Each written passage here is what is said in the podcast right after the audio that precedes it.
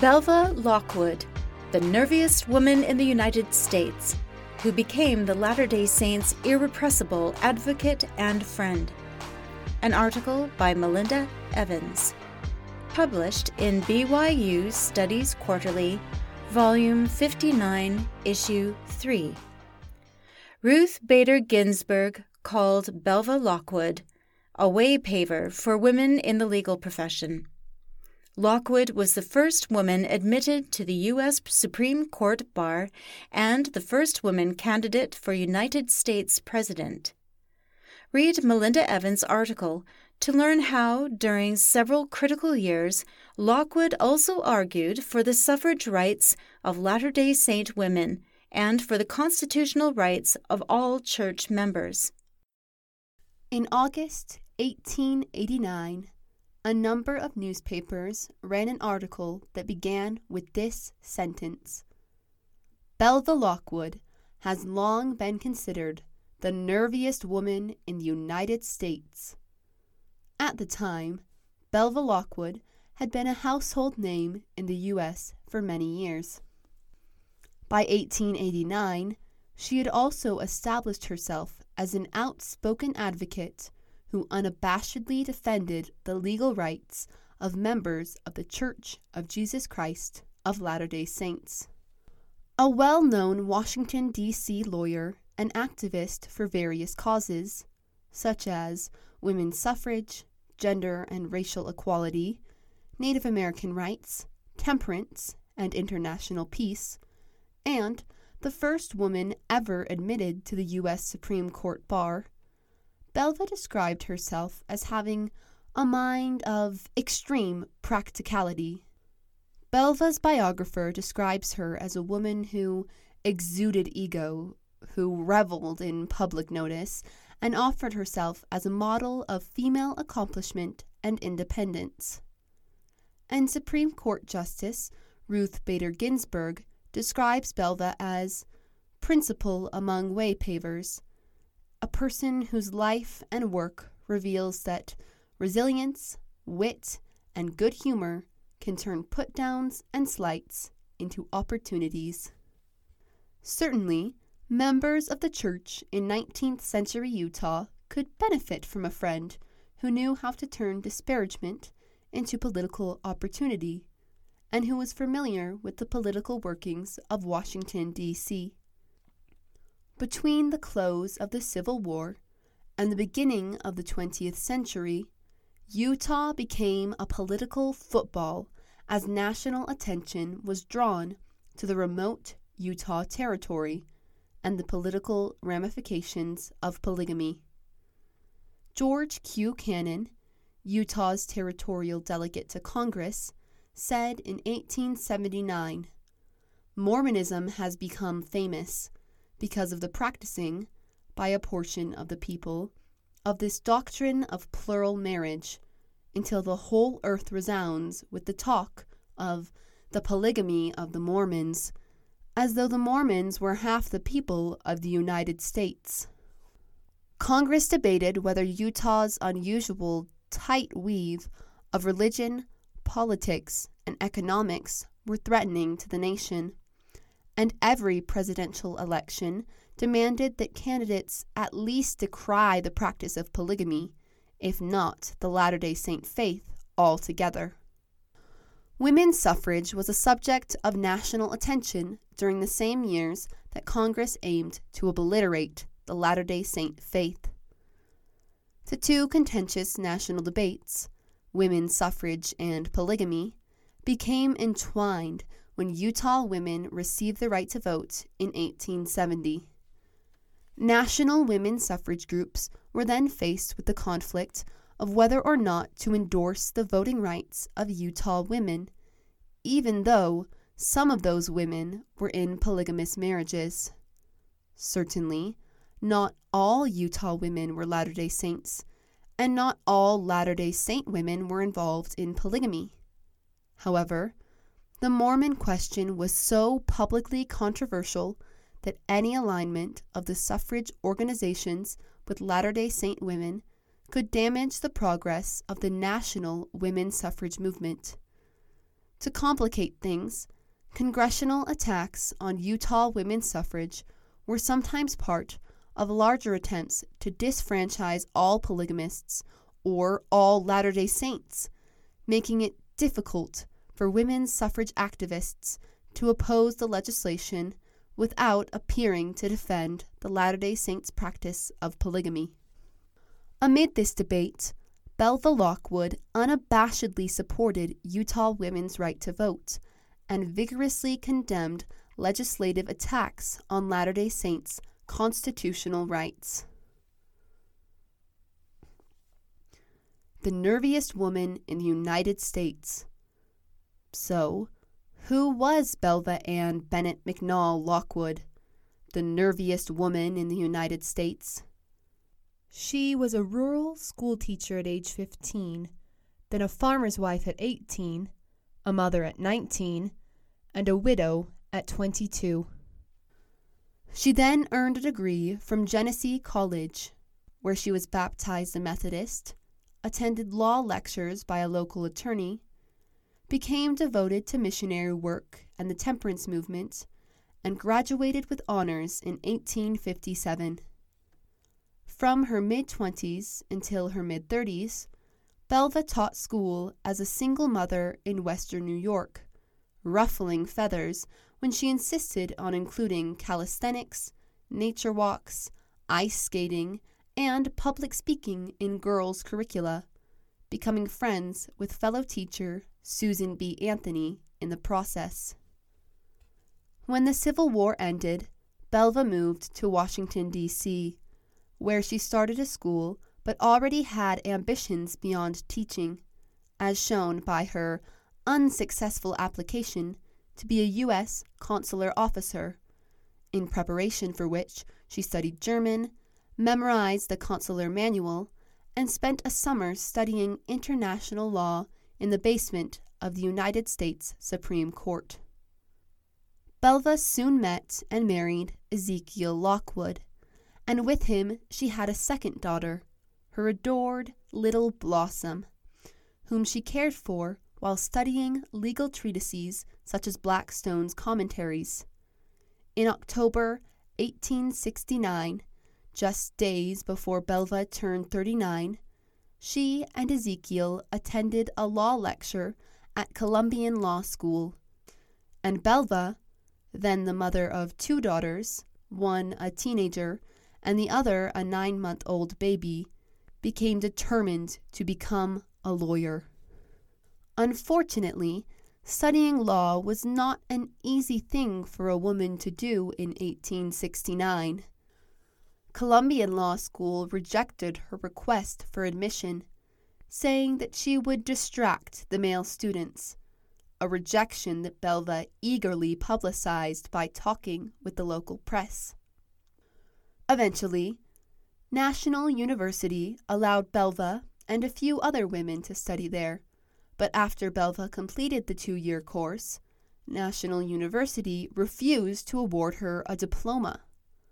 Without a diploma, she was denied admission to the DC bar in 1872, even after she passed an oral examination by local practitioners, as well as an additional three day oral exam rigged up after anonymous bar members opposed admitting her. Refusing to give up, Belva unsuccessfully attempted to take law classes at Georgetown College, which rejected her because of her sex, but she did take a few law courses at Howard University. The following year, Belva finally received her diploma from National University after writing twice to the newly elected President Ulysses S. Grant, the ultimate head of the school, and she was finally able to join the DC bar and develop her law practice. Then two things happened that propelled Belva's national fame. First, between 1874 and 1879, Belva fought to become the first woman admitted to the bar of the United States Supreme Court. In 1874, after being denied admission to the bar of the U.S. Court of Claims because she was a woman, Belva wrote a petition and legal brief that Congressman Benjamin Butler worked into a bill, with language providing that no woman otherwise qualified could be barred from practicing before any U.S. court on account of sex. That bill failed, and in 1876 the Supreme Court ruled that it would not admit her to its bar unless such legislation were passed requiring the court to admit women. Accordingly, Belva, while still running a busy legal practice, returned to lobbying Congress in 1877 and 1878, during which time she also faced significant personal heartbreak when her husband and father died weeks apart. As Belva lobbied Congress, one senator emerged as her nemesis opposing the bill Senator George F. Edmunds of Vermont. Belva reportedly said, I know I shall pass if I can win his support, consistent with the newspaper report that not a solitary measure passes the Senate that is not licked into shape by the insinuating tongue and all prevailing mind of vigilant Senator Edmunds. Senator Edmunds led the debate against the bill in the Senate, but he also made things personal by speaking out against Belva herself in the press, construing his opposition as a vote against Mrs. Lockwood, and saying that he would oppose the bill not because Belva was a woman, but because I think her a very poor lawyer. Despite Senator Edmunds' opposition, the bill passed and was signed into law on February 15, 1879. On the first day that the Supreme Court reconvened, Belva appeared to again be recommended for admission. The press covered the event as front page news, waiting with Belva for hours as the court read legal opinions, the almost endless grind of decisions, and then accepted 10 male applicants to the bar before finally indicating to Belva to stand. As she stood before the court, there was a bating of breath and craning of necks until Belva was presented by her sponsoring attorney, took the oath, kissed the Bible, and became the first woman to sign her name as a member of the bar of the Supreme Court of the United States. Immediate cheers erupted, prompting the marshal of the court to call for order. The second event that solidified Belva's fame came in 1884, when she became the presidential nominee of the Equal Rights Party in the 1884 election. Her candidacy was instantly front page news in Belva's words, the secret was out, and next morning I was famous. The Evening Star in Washington, D.C., reprinted her letter accepting the nomination, which discussed some of her views on the return of land and payment of debts to Native Americans, the reformation of the Federal Pension Office, expansion of international trade, women's suffrage, and the appointment of women as district attorneys, judges, and marshals. Her image quickly appeared on the covers and in the pages of mass circulation magazines such as Puck, Harper's Weekly, and Frank Leslie's Illustrated. Belva traveled across the country giving stump speeches and interviews, the first woman to pursue a full fledged presidential campaign and while she, like the male presidential candidates, experienced some degree of mockery, she was, for the most part, treated with respect in person and in the press, and was able to promote the platform of her party. Although she lacked a war chest comparable to those that financed the main candidates for the Republicans and Democrats, she was able to finance her campaign by charging admission to her public lectures. Belva's candidacy threw a light on the fact that even though women could not vote, they did have diverse political opinions and a desire to participate in government. As Belva herself put it, I cannot vote, but I can be voted for.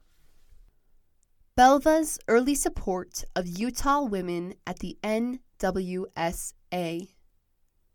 When Utah women were the first in the United States to use their elective franchise on February 14, 1870, many Easterners, including activist groups to which Belva Lockwood belonged, expected Utah women to use their newly gained voting rights to extinguish the Church of Jesus Christ of Latter day Saints, or at least the practice of plural marriage.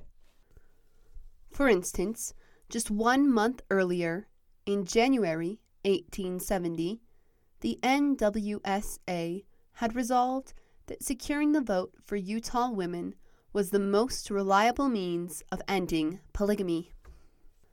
Similarly, the Universal Peace Union stated that if woman were made equal to man, then much of the evils that are now practiced, such as free love, Mormonism, war, intemperance, and prostitution, will be in a great measure done away with through her mighty influence. When instead, Utah women did not use their franchise to immediately end plural marriage, Congress responded with various bills to promote the purity of elections in Utah by disfranchising Utah women and to bar the subsequent granting of women's suffrage in any U.S. territory.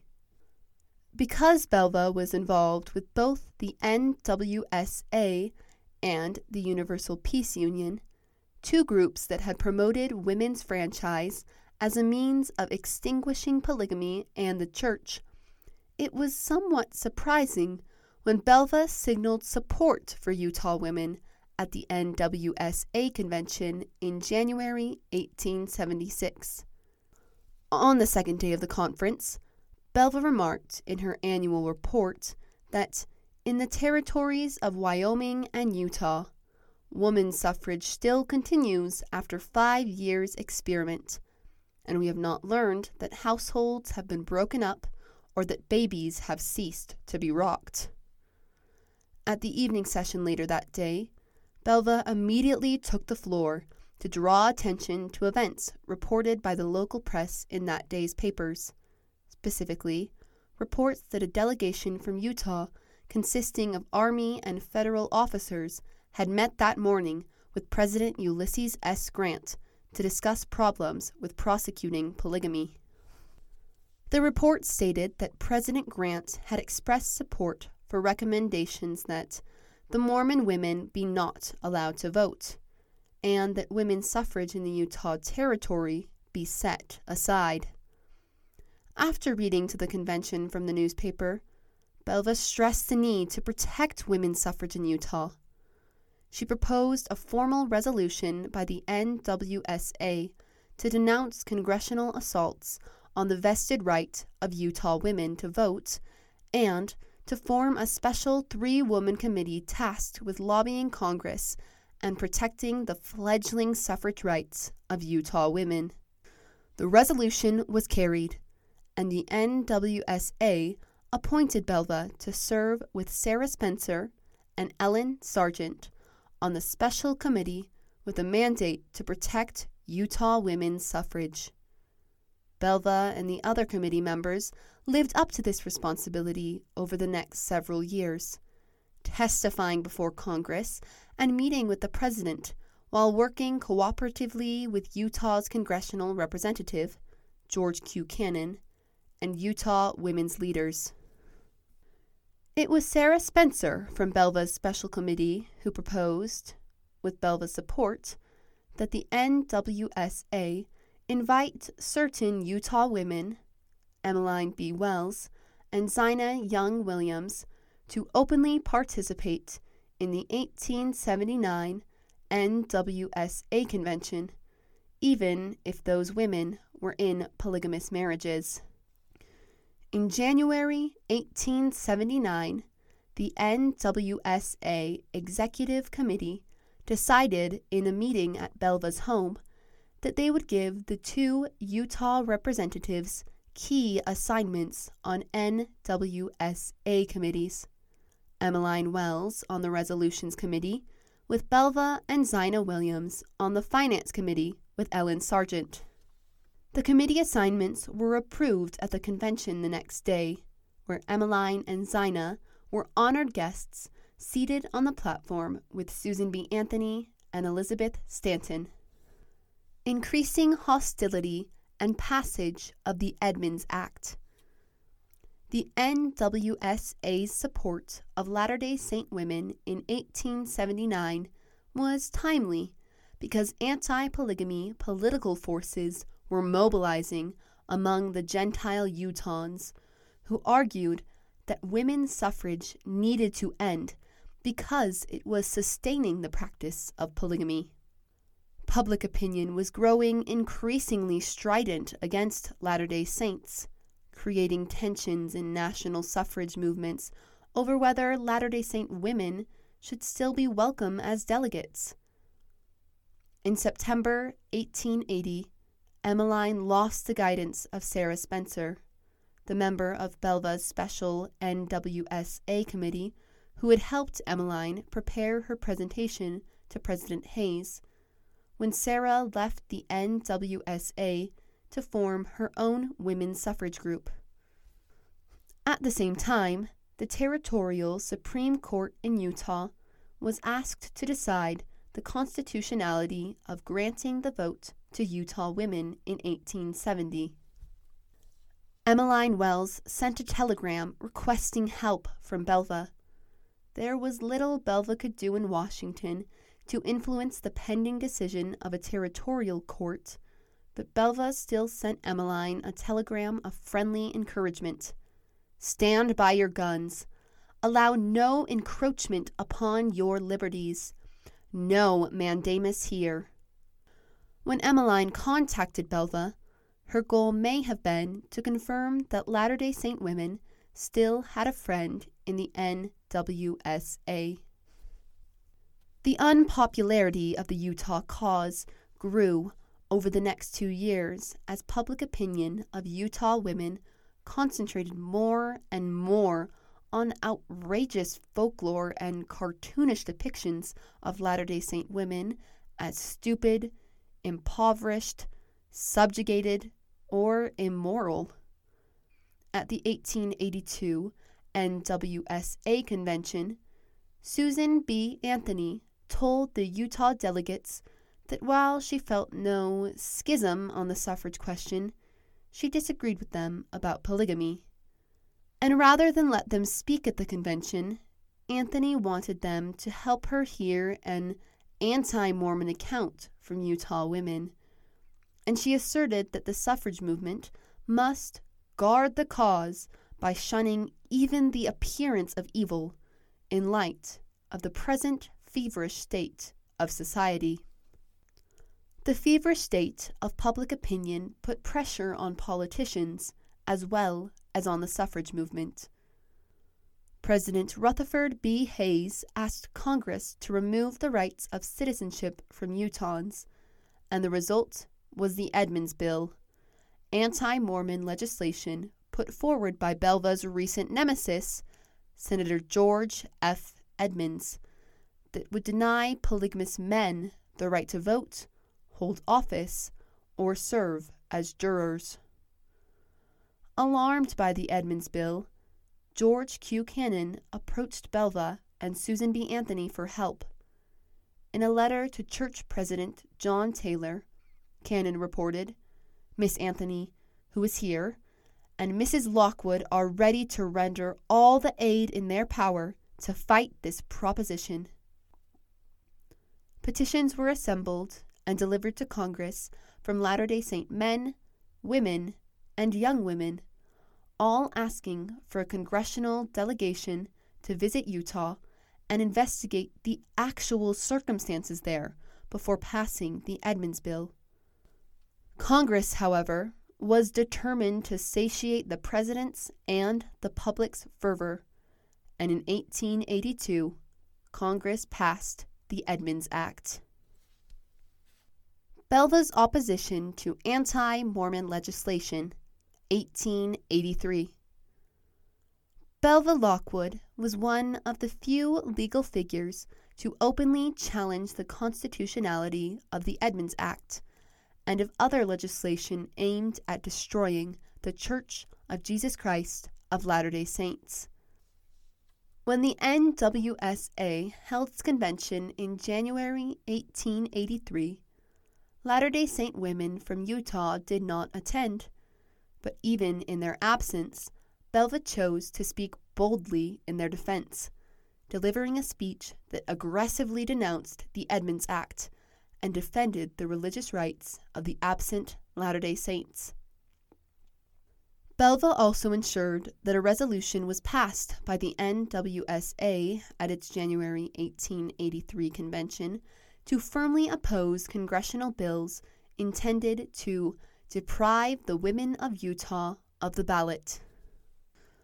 When it was Belva's turn to speak at the platform, Belva focused on Utah and started with arguments that would not be controversial to the NWSA, saying, for instance, that suffrage reform concerned fundamental rights, such as the right to say who shall rule over us and how we shall be taxed, the right to put down the whiskey traffic with the ballot, the right to a voice in the control of our public schools. She then went on to counter arguments that giving women the vote meant that colored women, ignorant women, and women in brothels will vote, arguing that colored men, ignorant men, foreign men, and men who hang around whiskey saloons and brothels could already vote. However, the next section of her speech proceeded to denounce governmental offenses far beyond the narrow scope of refusing to let women vote. Belva condemned the Edmunds Act for using controversial religious beliefs as a pretext for disenfranchising both men and women, a political tactic she disdained as trickery and chicanery to compass an end. Under the Edmunds Act, as implemented, even non polygamous women and men were deprived of their right to vote, because a five man commission established by the Edmunds Act chose to implement an oath test at polling houses. The Edmunds Act had vacated Utah's election offices and replaced them with five commissioners handpicked by President Chester Arthur. Delegates from Utah had pressed for Belva Lockwood to be one of the five commissioners, and Belva filed a written application. But this request went unheeded, and President Arthur filled the commission with five of his male lawyer friends. The Edmunds Act Commission decided, without authority, to impose an oath test prohibiting Utahns, including women, from voting if they had ever participated in polygamy or agreed with polygamy.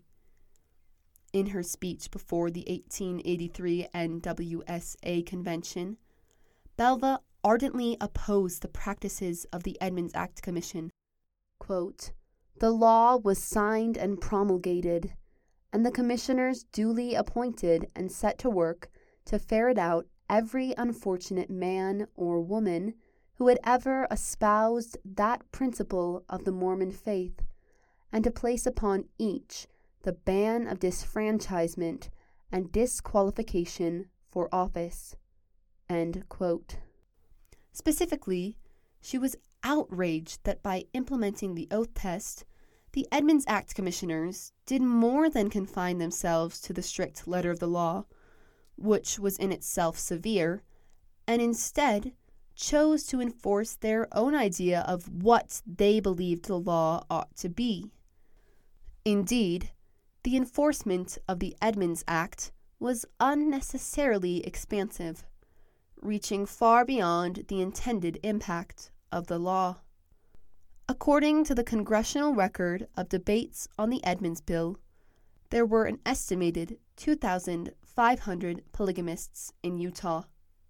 However, during the first year alone of the Utah Commission's appointment, more than 12,000 saints were denied the right to vote. Belva also criticized the Edmunds Act Commission's practices because they made the law retroactive, contrary to the spirit and the letter of the Constitution, in that the oath test disfranchised persons who had entered polygamous marriages only prior to the passage of the Edmunds Act. Belva further railed against the Edmunds Act's vilification of first wives who had done nothing illegal, and those who verified by written affidavit their repudiation of a prior polygamous marriage. In broad strokes, Belva's 1883 speech to the NWSA argued that the Edmunds Act was founded on a spirit in tyranny and oppression, which always stood ready to inflict some further torture.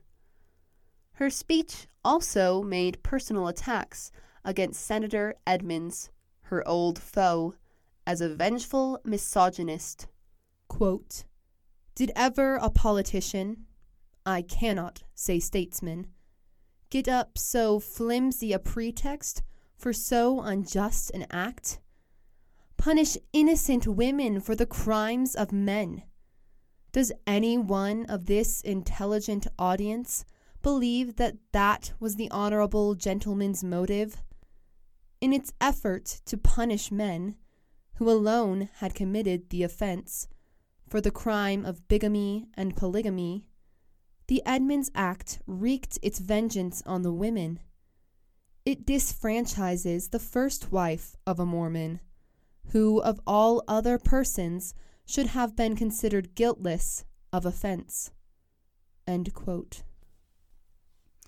At other times, Belva ridiculed Edmunds by implying he was unfamiliar with basic legal precedent, echoing his prior criticisms of her proposed legislation on grounds that she was a very poor lawyer, arguing that he apparently threw the landmark legal treatise, Starkie on Evidence, and the laws for the pension office quite in the shade.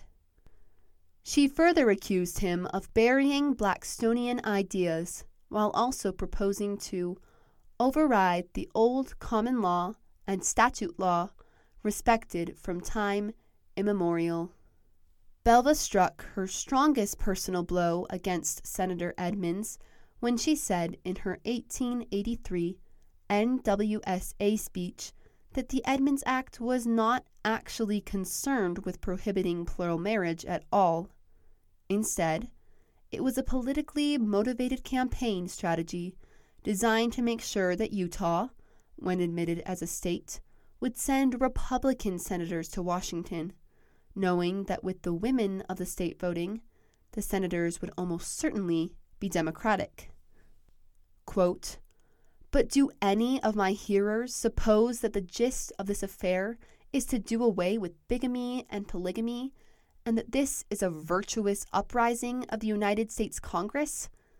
The territory of Utah was organized in 1850, with all these peculiarities of a portion of her citizens known to the government, and not only tolerated, but winked at, and allowed to attain gigantic proportions. This present strife is a party one, and raised for political effect and political ends. The real question at issue is whether Utah as a state will be Democratic or Republican, and the Honorable Senator Edmunds from Vermont is anxious to cut off Democratic votes enough to secure to this state, when ushered in, two Republican senators for his party. He proposes to do this by cutting off the votes of the women and, at the same time, indulging a narrow prejudice against the so called women's rights movement. When news of the speech made it to Utah, Belva received extensive praise and gratitude from the Latter day Saints. George Q. Cannon, who heard Belva repeat her 1883 NWSA speech in congressional hearings, wrote to church president John Taylor that Belva displayed considerable courage before members of Congress, and that her courage distinguished her from other suffragists afraid to say anything favorable for fear of impairing their fragile cause. The entirety of Belva's speech was printed in Utah newspapers. In Ogden, Utah, Belva's 1883 NWSA speech was also read at a large conference of area relief societies where special guests included local judges, the mayor, and an apostle. After the speech was read by Emily S. Richards, with additional praise and thanks for Belva, Apostle Franklin D. Richards praised Belva for her sound and strictly constitutional, eminently patriotic arguments and proposed a unanimously carried vote of thanks and appreciation to Mrs. Lockwood for her able argument in behalf of the women of Utah. Next to speak was Franklin S. Richards, General Counsel for the Church, who shared his personal knowledge of Belva's character and accomplishments in Washington, and praised her for her benevolence and heroism, as well as her courage in speaking on so unpopular a subject before the convention and members of the Senate as our question.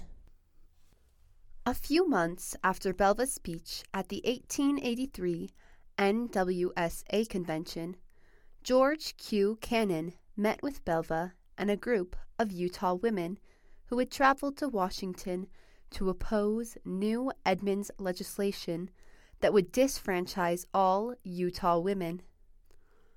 According to Belva, she recommended that a delegation of Latter day Saint women accompany her while she addressed the Committee on Territories. But this plan changed when Belva took the group to confer with Susan B. Anthony, who said, Don't send women, but send us money. There was thereafter a transfer of money from the Latter day Saints to Belva, though the facts are not fully known, and it is unclear whether the Church ever retained Belva as its counsel or paid her for any specific legal services, an accusation sometimes made to discredit the sincerity of Belva's defense of or respect for the Latter day Saints. The Journal of the Secretary to the President notes that on February 9, 1884, Emmeline Wells and others met with President John Taylor to discuss whether $500 might be raised to aid in maintaining the cause of woman suffrage. About a week later, there are notes of several bishops delivering 25 or $15 donations to be used by the sisters to aid in maintaining the women's rights in Washington.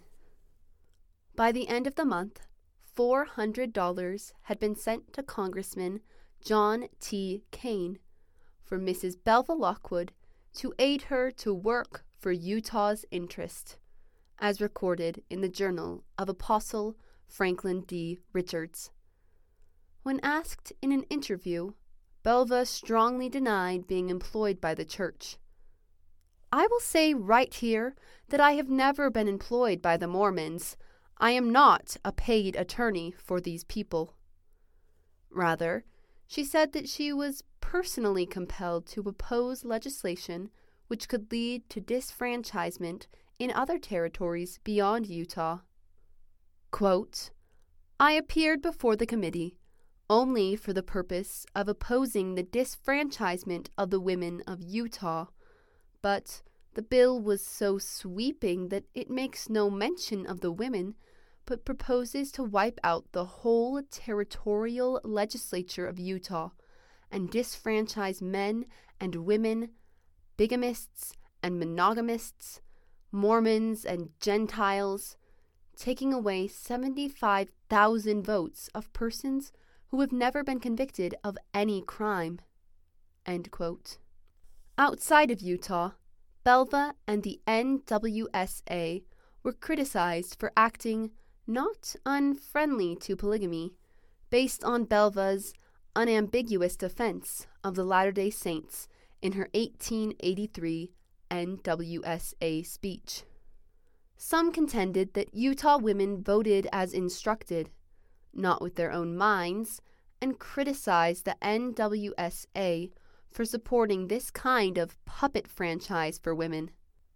Despite the ongoing controversy surrounding her advocacy for the rights of Utahns, Belva was undeterred and continued to advocate for the rights of the Latter day Saints. Belva's opposition to anti Mormon legislation, 1884. Even though Belva and the NWSA were criticized for her pro Utah speech at the 1883 convention, Belva again used the NWSA speaking platform to defend Utah at the 1884 convention, this time in defiance of Susan B. Anthony's instructions to talk about specifically women's suffrage in Utah and Wyoming. As Belva recollected in one interview, she had in 1884 prepared to speak on women in trades and professions, but the day before the convention, Susan B. Anthony reportedly asked Belva to change her subject and urged her to instead speak about the disfranchisement of Utah and Wyoming women. This is Belva's account, related with her usual self confidence. The day before the convention met, Miss Anthony saw me and said that my subject entrenched upon the subjects of some of the other ladies and that as I could more readily change than any of them, she desired me to take up the subject of disfranchisement of the women of Utah and Wyoming, remarking, If you do not treat that subject, no one else will, as they have neither the knowledge nor the courage. All in all, however, Belva's 1884 speech to the NWSA did not follow Susan B. Anthony's instructions, and she touched little on the subject of disfranchisement of Utah and Wyoming women. Instead, her speech condemned harms to Latter day Saints' due process rights, causing instant commotion among those who felt that the role of the NWSA was not to publicly defend the controversial religious practices of the Latter day Saints. In her disruptive speech, Belva made legal arguments against various proposed amendments to the Edmunds Act, which included clauses to disfranchise all women in the Utah Territory or to dissolve the church, and warned that the proposed legislation would further trample on Utahns' rights, comparing the workings of the Edmunds Act to the days of the Inquisition and witch hunts. Belva again complained that the commissioners under the Edmunds Act disfranchised any person who was at the time, or who ever had been, involved in a plural marriage. According to Belva, some of the women who were denied the right to vote had been widowed more than 20 years. Because the act operated as an ex post facto law, there was nothing these widows could do to change the fact that decades earlier they had once been married to a man who had more than one wife. One of Belva's most significant complaints was that the anti Mormon legislation clashed with the Constitution by permitting illegal searches and seizures, in that federal marshals were given authority to enforce the Edmunds Act by hunting down polygamists usually arriving at night and rarely using the front door. Commonly remembered as the raids, these illegal searches and arrests became so widespread and disruptive that by 1886, nearly every Utah settlement had been raided by federal marshals. Belva also complained that Utah courts often compelled women to testify against their husbands, and that the proposed legislative amendments would condone this violation of established common law.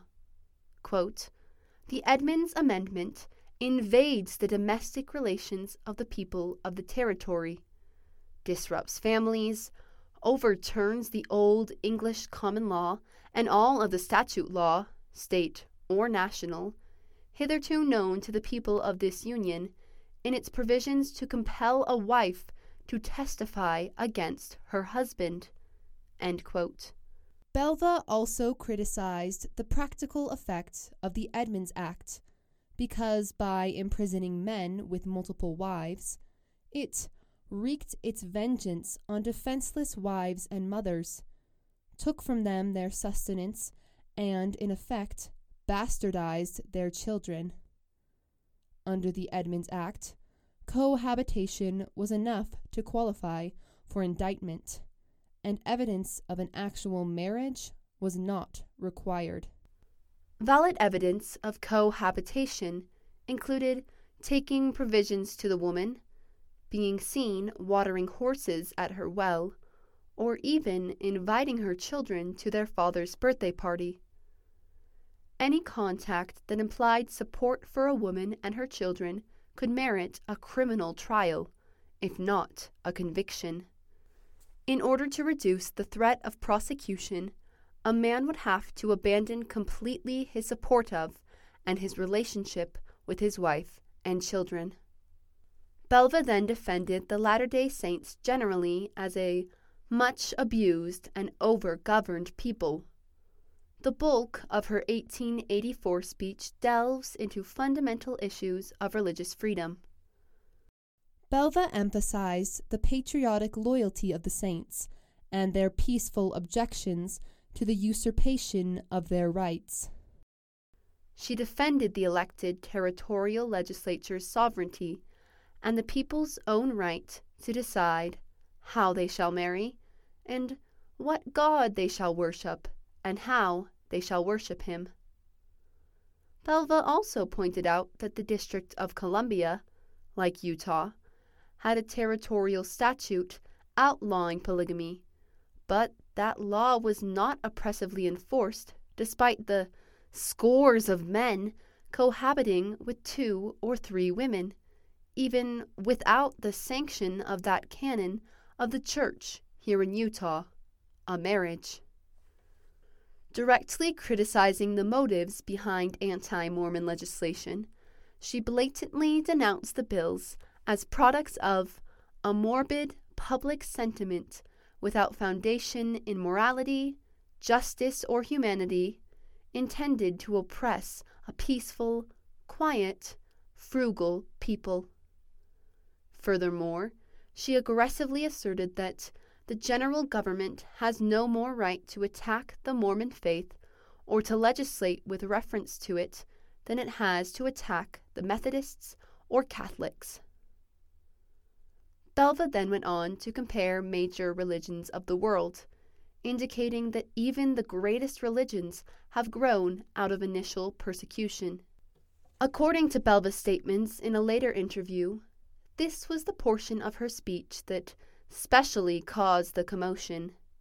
After comparing the growth of the Church of Jesus Christ of Latter day Saints with that of the early days of the Methodists, the Baptists, the Quakers, and even the Muslims, she recounted the continual persecutions against the saints, such as the mob violence that forced them to move from New York to Ohio, to Missouri, and then to Illinois, where Joseph Smith, whom Belva referred to as a prophet, was murdered. Finally, they fled to the Rocky Mountains, where they could live unmolested and build a holy temple to God.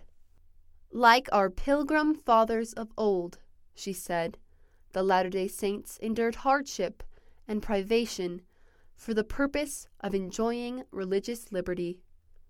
In closing, she hoped that Congress would turn its attention to its legitimate business and let Utah alone. Certainly, This was not the kind of speech typically heard at the NWSA convention, and Belva had strayed far from her assignment to discuss women's franchise in Utah and Wyoming. When Belva closed her NWSA speech, Susan B. Anthony jumped to the platform and adamantly stated that legislation restricting religious practices was no concern for the NWSA which would protest only legislation designed to disfranchise women exclusively, without affecting men. This was met with loud applause from the audience members, who apparently saw Belva's defense of the Mormon religion as inappropriate. Belva abruptly retorted with catty sarcasm that she regrettably lacked sufficient discrimination to see the difference between injustice to men and injustice to women.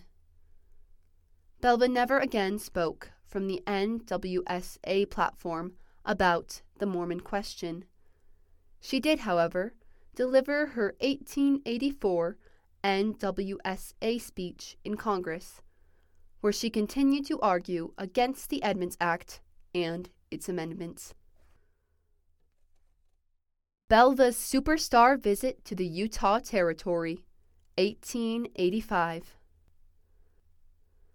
In July 1885, Belva spent 10 days in Utah after her presidential campaign, speaking in three different cities and staying in the homes of prominent local leaders, including suffragists, congressmen, and apostles.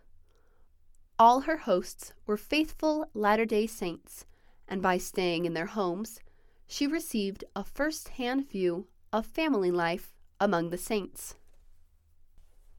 Utah women's rights activists and political leaders unabashedly treated Belva as a superstar.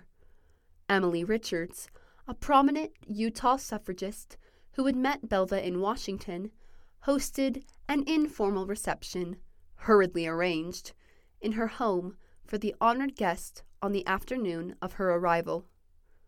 A lengthy poem of welcome and praise was read by Lula Greene Richards, founding editor of the Woman's Exponent. And then, to heighten the spirit of adoration, Hannah T. King added an impromptu poem on meeting Mrs. Belva A. Lockwood. Quote, Hail, lady, friend of humankind, we greet you, heart and soul and mind. We lay bright tributes at your feet. Your advent here we warmly greet. Lady, accept our hand and heart. Your name to us doth love impart. Friend of the oppressed, we deem you one. Then welcome to our mountain home. Belva responded to the poems by politely stating that she had simply done her duty in speaking in defense of the women of Utah. Four more brief speeches of welcome were made before the reception relaxed into mingling.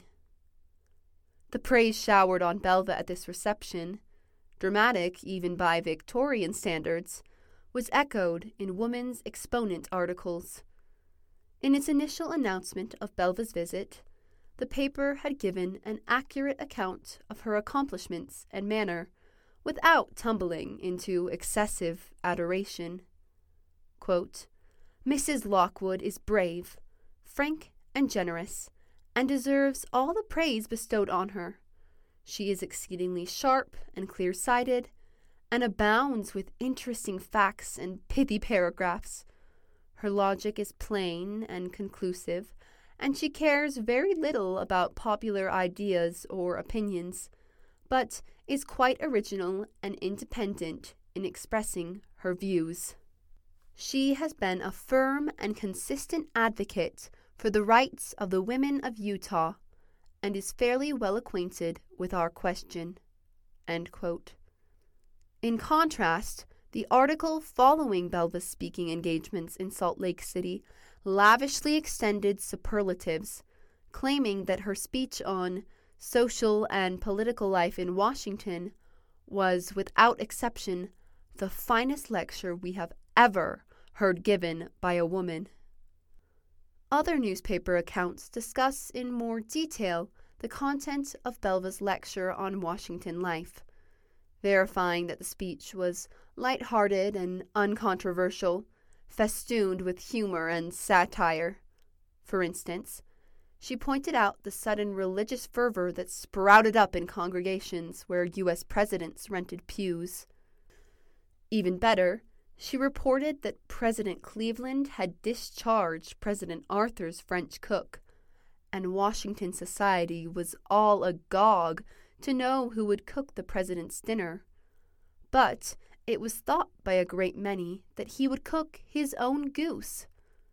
With this same style of humor, she surprisingly suggested that postal efficiency would be increased if half the post offices were given to women, for then news would travel rapidly. Despite such jabs at women, one review commented that the lecture contained many references to women's rights, and that Belva made many of her best points in reference to the political subjugation of women. Belva's other lecture, Women of Today, was described as a more pointed plea for women's rights. In it, Belva recounted stories of women who had emerged as leaders in history and urged the woman of today to actively put forth her hand and grapple the forbidden fruit of the poet, and it was hers. She further insisted that girls must be educated and trained for useful professions just as boys were. This speech, more controversial than humorous jabs at Washington society, attracted smaller audiences even with reduced ticket prices, and the audience members were mostly women. The Woman's Exponent article, in fact, chided its readers openly, criticizing especially the absence of young women in Belva's audiences. Quote, Mrs. Lockwood is famous enough to have drawn a much larger audience, and certainly the young ladies should have come out to see and hear her. It is not only a mistake on their part, but they have missed hearing a very distinguished woman speak. Should Mrs. Lockwood ever visit Salt Lake again, we hope she may have the house well filled with young people. They are the ones who ought certainly to have heard her. Belva's Appeal to President Cleveland, 1885. After leaving Utah, Belva took a day off from speaking engagements to relax at a Lake Tahoe resort. There, she saw reports in San Francisco and Chicago papers that military troops had been ordered to Salt Lake City to quash brewing religious violence. Having been so recently in Salt Lake City, Belva knew that no such hostility existed, nor were the saints inclined to spark a confrontation, despite Eastern stereotypes. Federal troops had already invaded the territory once before in 1857, when President Buchanan found that vigorous anti Mormon actions created widespread political popularity. To prevent a repetition of the military invasion, Belva quickly wrote to President Grover Cleveland. In her large, rushed handwriting, Belva adamantly attested to President Cleveland that no outbreak was imminent, and she assured the president that an outbreak was not even dreamed of by this peaceable, quiet, and rural people. Emphasizing her recent personal experience, she stressed that she was personally acquainted with the heads of the church, that she had talked with hundreds of Latter day Saints while in Utah, and that she had stayed in their homes. Belva testified that they were sober, honest, industrious citizens, and further hinted that drastic military measures might bring tension rather than peace. Quote, if they have at any time manifested any dislike to the government under which they have been born and educated, it has only been when they have felt that the hands of the government has been laid heavily upon them, and in a spirit of persecution rather than that of prosecution. Evidently, the notion that the Mormons were somehow rebelling grew out of a minor occurrence on the 4th of July, 1885, when some of the saints, mourning the loss of their civil liberties under anti Mormon legislation, flew the United States flag at half mast. To put things in perspective, Belva reminded the president first that the choice to fly the flag at half mast was a choice made by individuals and did not represent the Church or all Latter day Saints. Second, she asserted that it was no more than a traditional sign of mourning, not a scheme of action. More elaborately, Belva took the opportunity to remind the president of the many reasons the Latter day Saints had to mourn the loss of their civil rights. As the president of the church was under police surveillance, and many of the apostles were under indictment or imprisoned. Furthermore, Belva drew the president's attention to a blatant San Francisco Chronicle statement that the Edmunds Act existed for the suppression of the church. And a judge hearing a criminal Edmunds Act case had recently stated from the bench that the purpose of the prosecution was not to increase morality, but to blot out the Mormon religion. Belva emphatically argued with sharp, underlined words that the suppression of a religion is opposed not only to the spirit, but to the express wording of the Constitution.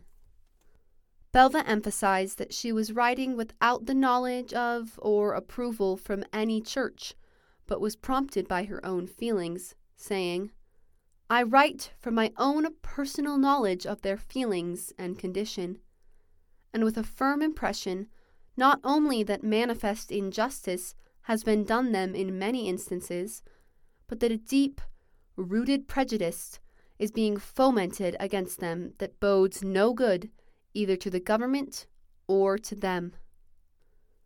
Fortunately, President Cleveland was persuaded, whether by Belva or by others, and there was not a second military invasion of Utah territory.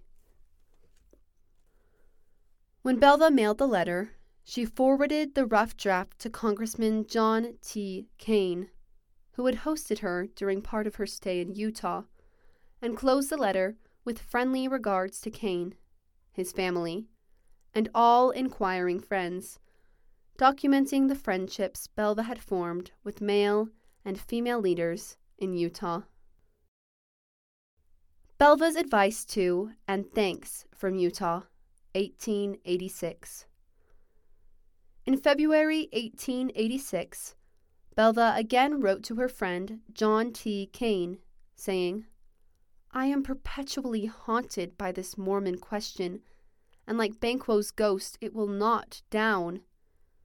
She urged Congressman Caine to push once more for Utah statehood, which could secure women's suffrage by creating an opportunity to write it into the state constitution. Belva emphatically assured Caine that the day was primed to make a bold move and urged him demand for the people of Utah their rights as citizens of the Republic and do not allow yourself or the people of that territory to be cowed or browbeaten. Belva could see that if Utah did not soon become a state, Congress would further erode the civil rights of Utahns and attack the church. Public opinion increasingly supported revoking civil rights as punishment for polygamy. Even the NWSA approved a resolution at its 1886 convention supporting disfranchisement as a penalty for the crime of polygamy. If Utah wanted to achieve statehood, Belva warned Congressman Caine, the church would have to abandon the practice of plural marriage Quote, the polygamy part must be relinquished, and it is better that that portion should be conceded before your people, men and women, are disfranchised and the church despoiled. Curiously, Belva ended her letter to John T. Caine with the words, Burn this, a reminder of the intense unpopularity of her assistance to the abused Mormons. Weeks later, a mass meeting of Latter day Saint women in Salt Lake City singled out Belva and a handful of U.S. senators for public thanks because they, in the face of almost overwhelming prejudice, had defended the constitutional rights of the people of Utah. The huge gathering, complete with orchestra and tabernacle choir, was a protest against the indignities and insults heaped upon the wives and daughters of Mormons in the district courts, and also against the proposed disfranchisement of those of their sex who are innocent of breaking any law.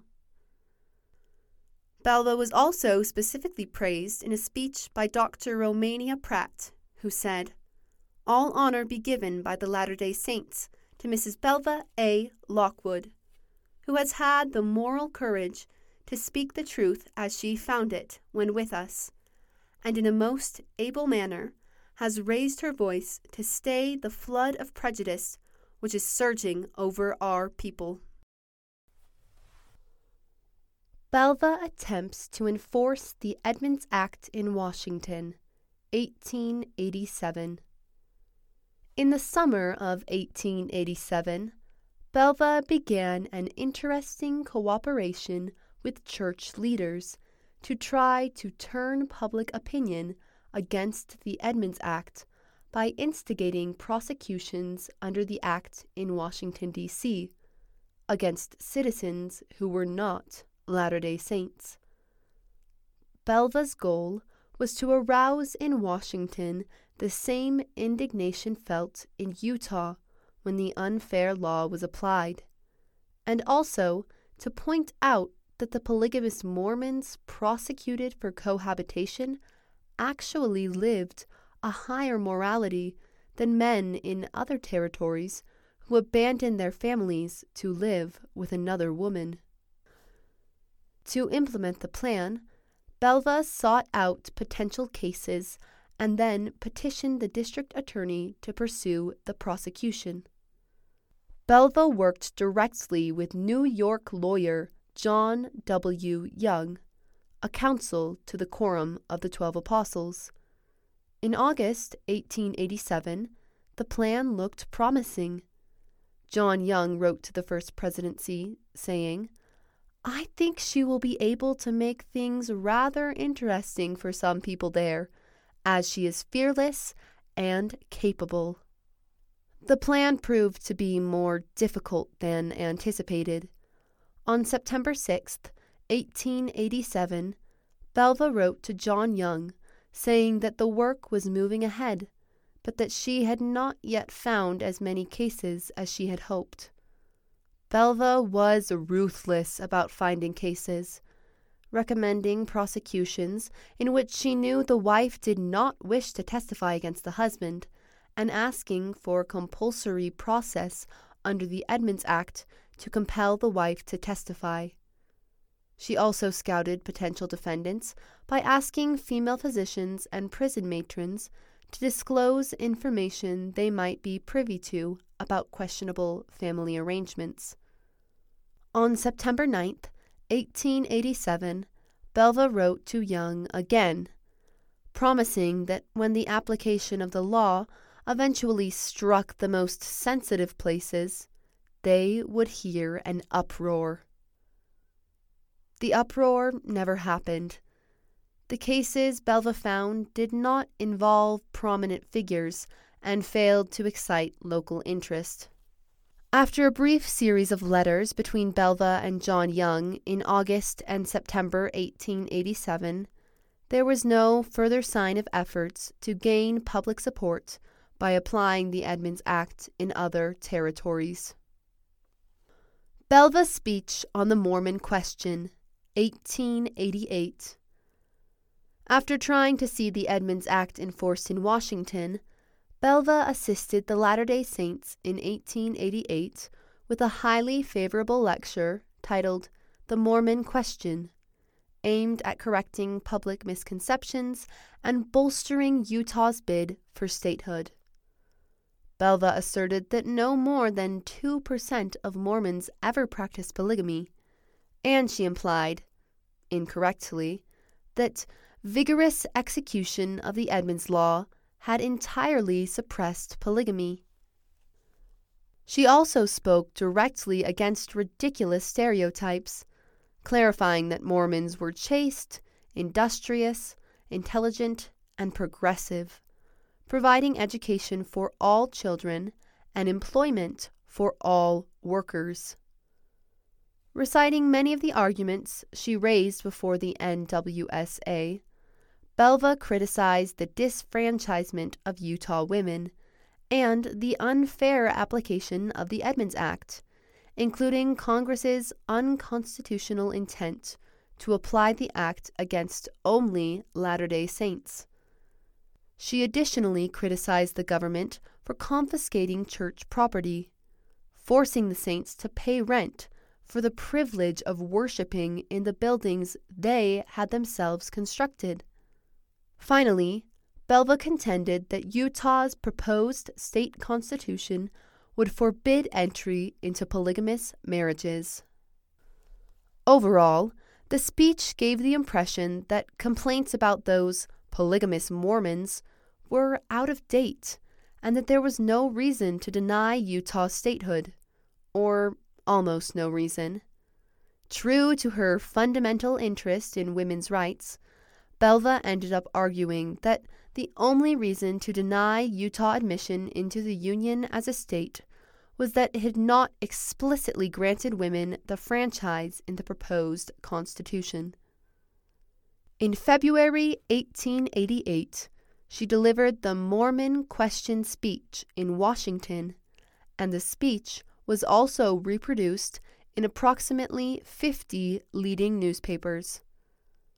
Franklin S. Richards shared a copy of Belva's speech with Wilford Woodruff and George Q. Cannon, noting that the speech apparently ran without any negative editorial commentary, even from newspapers usually bitter toward the Mormons. There were, however, a few newspapers that ran a short, two sentence criticism of Lockwood's speech.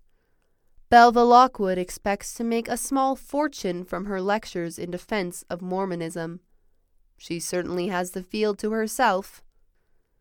Apparently, those news editors had not learned that the unpopularity of a cause could not deter Belva Lockwood's enthusiasm, nor was she afraid of following a course that was uniquely her own. Conclusion in an 1888 letter to Wilford Woodruff, president of the Quorum of the Twelve Apostles, Franklin S. Richards wrote that Belva Lockwood repeated the Mormon question speech whenever an opportunity arose.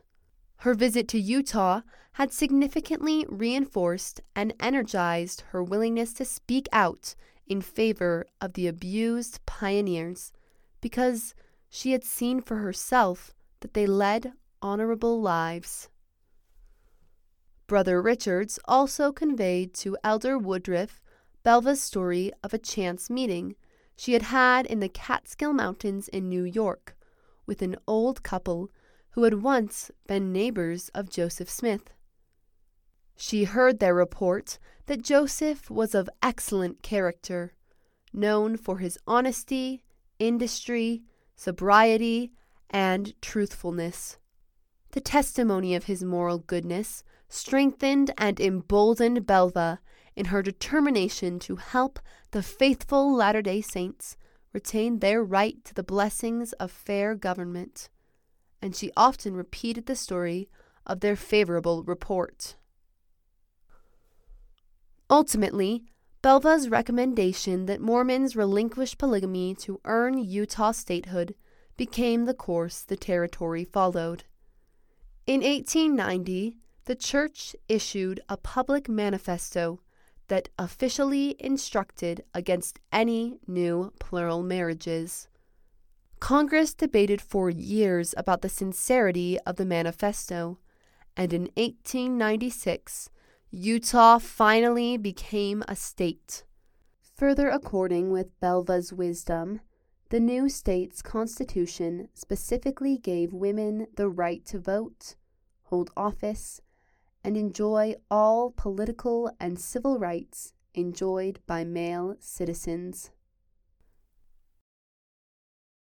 About the author Melinda Evans holds a JD from Stanford Law School, where she first researched Belva Lockwood's Utah connections for Stanford's Women's Legal History Biography Project. Melinda now works as a civil litigation attorney at the law firm Call and Jensen in Newport Beach, California. She has a BA and MA in English from BYU. This is an audio production of BYU Studies, read for you by Susanna Bezoyan and Elizabeth Roberts. BYU Studies publishes scholarly insights informed by the restored gospel of Jesus Christ. For access to additional articles, essays, and more, please visit byustudies.byu.edu edu